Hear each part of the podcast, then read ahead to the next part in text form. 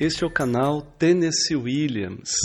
Seja bem-vindo mais uma vez para, para uma nova série de podcasts, onde nós vamos ter dez episódios para discutir, para conversar e para refletir sobre a leitura hegemônica sobre a obra do Tennessee Williams, tanto no Brasil quanto nos Estados Unidos. Você já deve estar craque no Tennessee Williams, né?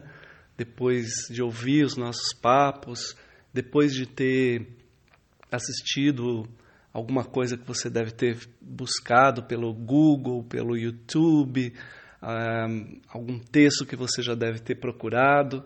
Eu tenho certeza que você deve ter descoberto o Tennessee Williams ou redescoberto o Tennessee Williams. É, um, nosso desejo é que você, nos ouvindo, possa sair daqui e, e pesquisar mais, e procurar e se aprofundar.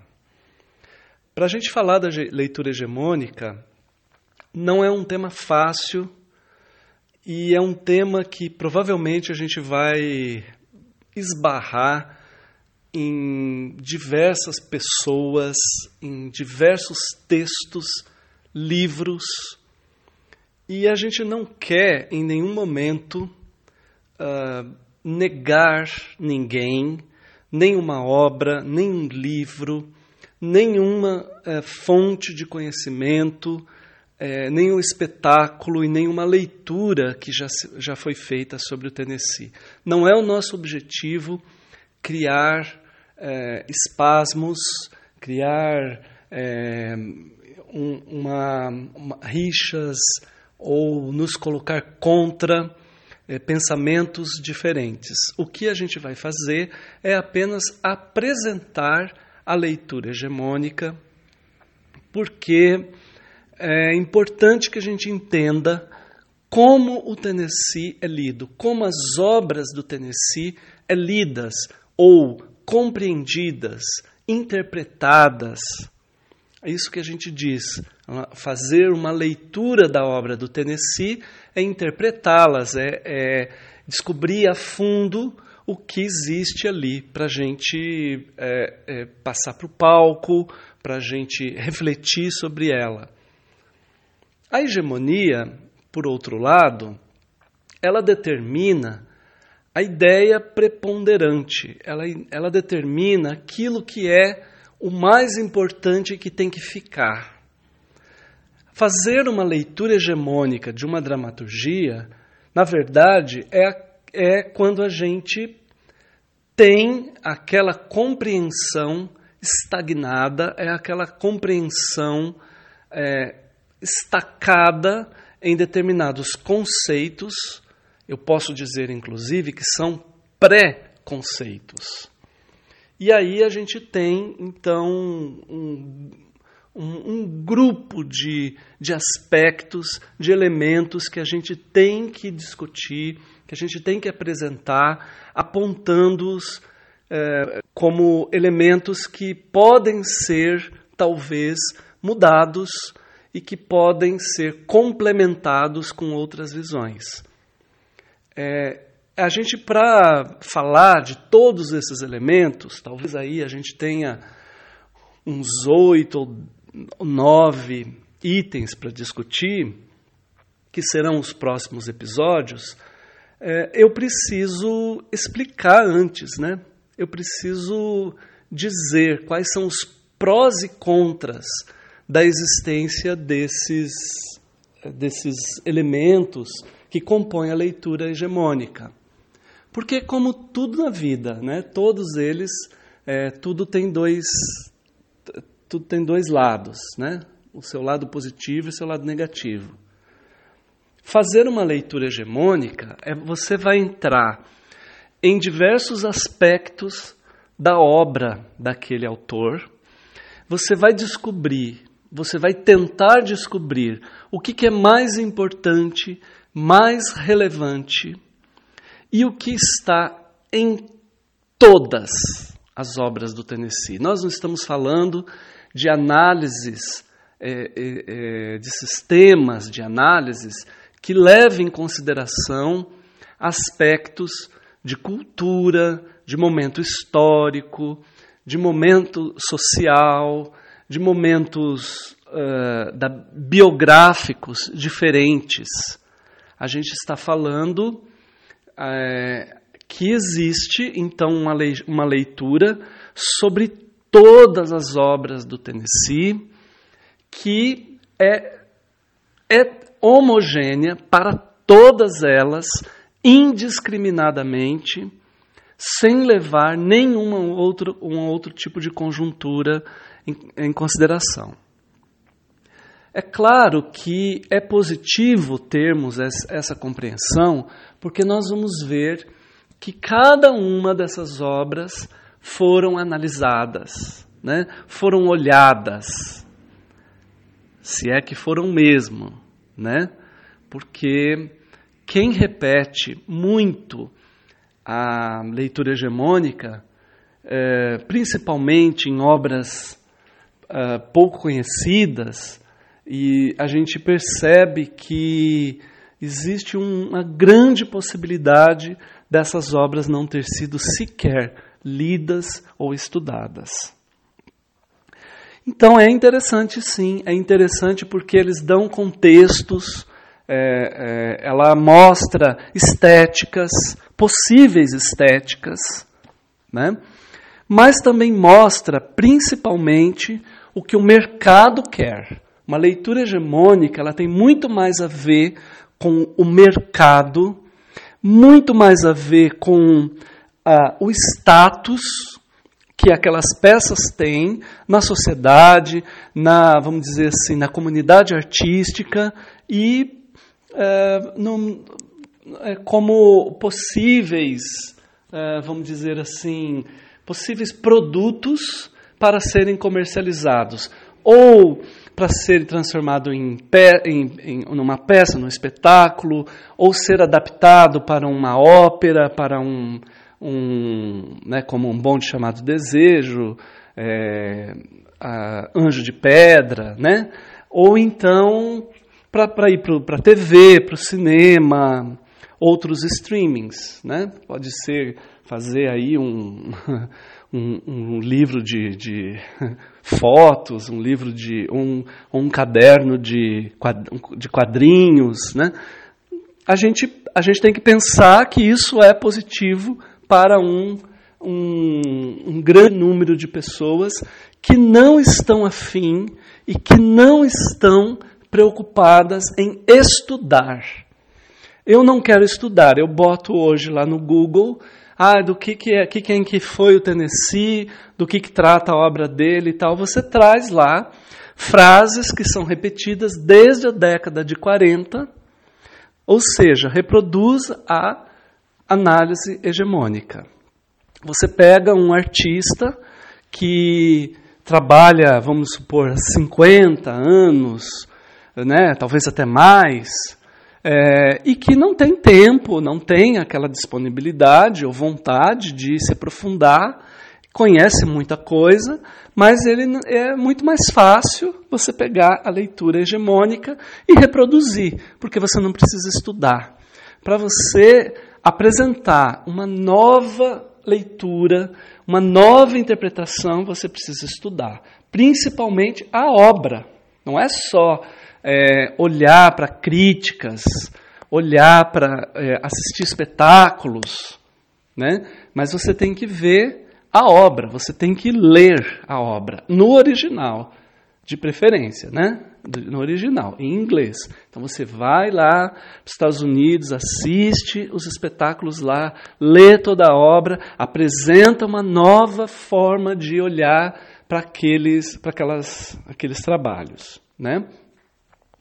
É, o que é negativo e é porque a gente descarta possibilidades, a gente descarta outras aproximações e a gente então vai ficar com uma, uma leitura que muitas vezes é anacrônica, muitas vezes ela não leva em consideração coisas que são importantes, e muitas vezes a gente está reproduzindo uma análise que foi feita por pessoas é, que não tinham uma compreensão da obra completa do autor.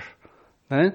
Então, é, é, tem pessoas que, que dizem coisas que um, um, jornalista escreveu lá nos anos 40, época que o Tennessee não tinha escrito nem metade das suas obras ainda, e a pessoa acha que ela está sabendo de tudo. Né? Por quê? Porque aquela frase, porque aquela visão daquele jornalista americano se tornou hegemônica.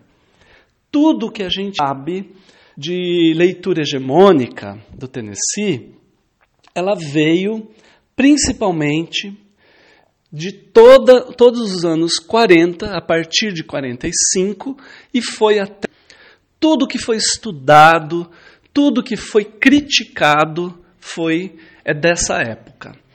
Então tem-se uma um, aí uns 15 anos, 16 anos da carreira do Tennessee nos jornais essas essas críticas, que foram as suas obras mais famosas, que deu muito, que fizeram muito sucesso, foram adaptadas para o cinema, como a gente viu, fizeram sucesso na Broadway, fizeram sucesso é, de público e crítica. Então, essas obras são consideradas as mais importantes só porque fizeram sucesso. Todas as outras obras, elas são ignoradas, negligenciadas.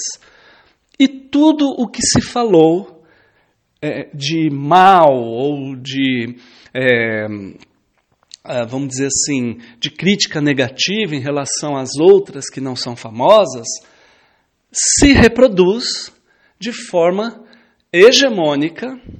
Por quê? Porque é muito mais fácil a gente dizer o que o outro diz do que a gente ter a nossa própria opinião. Né? Aí a gente tem, teve quatro autores que pegaram toda a essência daquilo que foi dito nas obras do Tennessee nesses últimos 16 anos, entre 45 e 61.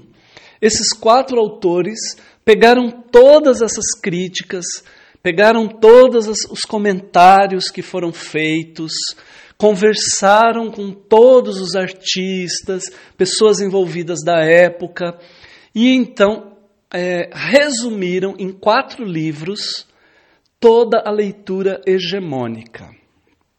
Eles, o mais famoso deles se chama Tennessee Williams Rebellious Puritan, é, da Nancy Schiller, é de 61, nós não temos traduzido no Brasil, e ela fala que o Tennessee ele era um cara estritamente biográfico em sua obra, só escrevia coisas do sul dos Estados Unidos, mas que ele era um puritano, porque ele, ele queria retratar o desejo sexual, então ele era muito psicológico, né, freudiano, mas todo mundo que usava, todos os personagens que usava a ter um desejo sexual eram punidos ao final. Então ele, ela diz por isso que ele é um, um puritano. Né? A gente tem também Tennessee Williams, The Man and His Work, by, eh, pelo Benjamin Nilsson. Também, é um, esse é um livro de 64. É, ele também reforça essas questões biográficas, psicologizantes, é, sempre pensando que o, o Tennessee está falando do sul dos Estados Unidos, sempre dando essa visão e esquecendo que é, é, mais da metade da vida do Tennessee ele viveu em Nova York, em Key West, também, que é um, uma ilha próxima de Miami. É, a gente ignora alguns fatos biográficos, né, para poder justificar o que o outro afirma, né? O Francis Donahue, ele, ele escreveu o livro The Dramatic World of Tennessee Williams, que fala a mesma coisa, e o que a gente tem no Brasil, o único que a gente tem traduzido, é um livro de uma pesquisadora chamada Signe Falk, chamado Tennessee Williams, da editora Lidador. É um, é um livro que foi, foi traduzido no Brasil nos anos 60 E ela também trata de questões é, que Tennessee é realmente biográfico e psicológico e realista, e todas essas, essas questões da obra do Si. Quem falou diferente foi uma outra professora de uma universidade lá nos Estados Unidos, Esther Merle Jackson. Ela escreveu o livro The Broken Word of Tennessee Williams. Esse, é, esse livro ele traz inovações. Olha de outra forma, já em 61, um, olha o Tennessee pensando na, na, na, nas épocas, nas conjunturas que ele escreveu. Ela já dá, é, ela questiona se, se ele realmente era real, realista. Ela questiona se realmente é importante considerar tanto a biografia, ela fala de questões políticas, questões sociológicas na, na, na obra do Tennessee. Uma, uma pessoa com um olhar que só nos dias atuais que a gente está vendo, depois dos anos 90, que a gente vê as pessoas levarem em consideração essas questões. E a gente não teve esse livro reconhecido porque os quatro livros anteriores que eu falei eram pessoas brancas. E a Esther Merle Johnson, Jackson, perdão, Esther Merle Jackson, ela era negra. E o pensamento de um autor negro, ele nunca vai ser colocado, principalmente nos Estados Unidos, ainda mais naquela época de grande é, é, borbulhas, de, de efervescências, de, de revoltas e, e manifestações para os direitos civis, os direitos humanos da, das, dos afro-americanos, não, não, não ia ter não ia ser visto como um, algo positivo para se levar em conta. Então, o que ficou para nós era esse. E, eram essas, esses quatro. Né?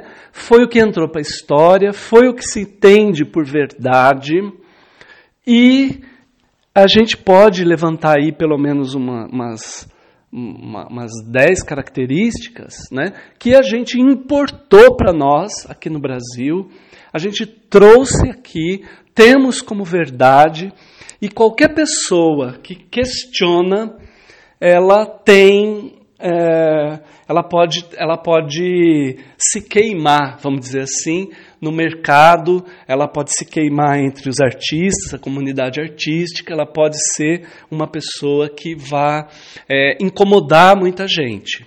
Por quê? Eu, por exemplo, que sou da universidade, eu que fiz a minha carreira na universidade, na, na, na USP, aqui fazendo a minha pesquisa, né? fiz a pós-graduação em teatro educação e tal. O artista, ele olha sempre, e eu não vou dizer que são todos, mas uma grande maioria dos artistas diz que o pesquisador da academia, da universidade, ele é teórico, porque ele é um artista frustrado. Ele não é uma pessoa que tem capacidade de pisar num palco e revolucionar a sua sociedade com a sua arte. Então ele vai para a academia é, vivenciar a sua, a sua vontade de querer estar no meio de artistas, no meio do, do seu, seu objeto de estudo, no caso o Tennessee, e eles que são os artistas, eles sim é que são as pessoas que vão lá, botam a cara na, no palco e são mais importantes. Eu, eu gosto sempre de falar isso porque eu acho que a gente tem que somar esforços e não dividir. Enquanto eu vou ver o, o meu colega da universidade, um pesquisador da universidade, se eu for um artista, como alguém que seja um cara frustrado e eu não posso dar ouvidos ao que ele fala, eu estou negando o conhecimento, estou negando a universidade, o valor da universidade na sociedade, e aí não tem sentido eu sair por aí gritando valor de cultura, se eu não dou valor para a educação. Não é verdade? Então é importante que a gente saiba dar os verdadeiros valores para a arte, para a cultura e para a educação. Todos com os mesmos valores, nós vamos juntar os nossos esforços, a gente consegue seguir adiante, dando-nos as mãos, um complementando o outro, um ajudando o outro, um dando seguimento para o outro. Senão a gente faz, como aconteceu nos Estados Unidos, a gente pega três, quatro professores para determinar o que todo mundo vai pensar durante gerações e gerações de um determinado autor, sendo que depois de 60 anos que ele passou, a gente olha para trás, a gente vê o Tennessee de forma diferente, com os olhos contemporâneos, e a gente diz: existe muito mais a ser considerado e que pode complementar toda a leitura hegemônica, modificando e trazendo novas leituras, novos espetáculos. Nos Estados Unidos, os espetáculos hoje já têm outra visão, já é, é, desmontaram a visão que se tem antiga e já temos então muitos espetáculos muito diferentes montados de formas diferentes, onde a gente vê essa fusão, essa importância dos pesquisadores das universidades se juntando, fazendo festivais, fazendo grupos de estudos, para que é, estejam juntos, lutando juntos pela arte, pela cultura e pela educação. Isso que eu espero do Brasil. É, eu espero você também nos nossos próximos nove episódios, onde a gente vai discutir cada uma dos elementos, dos aspectos da leitura hegemônica da obra de Tennessee. Obrigado pela atenção e vamos lá!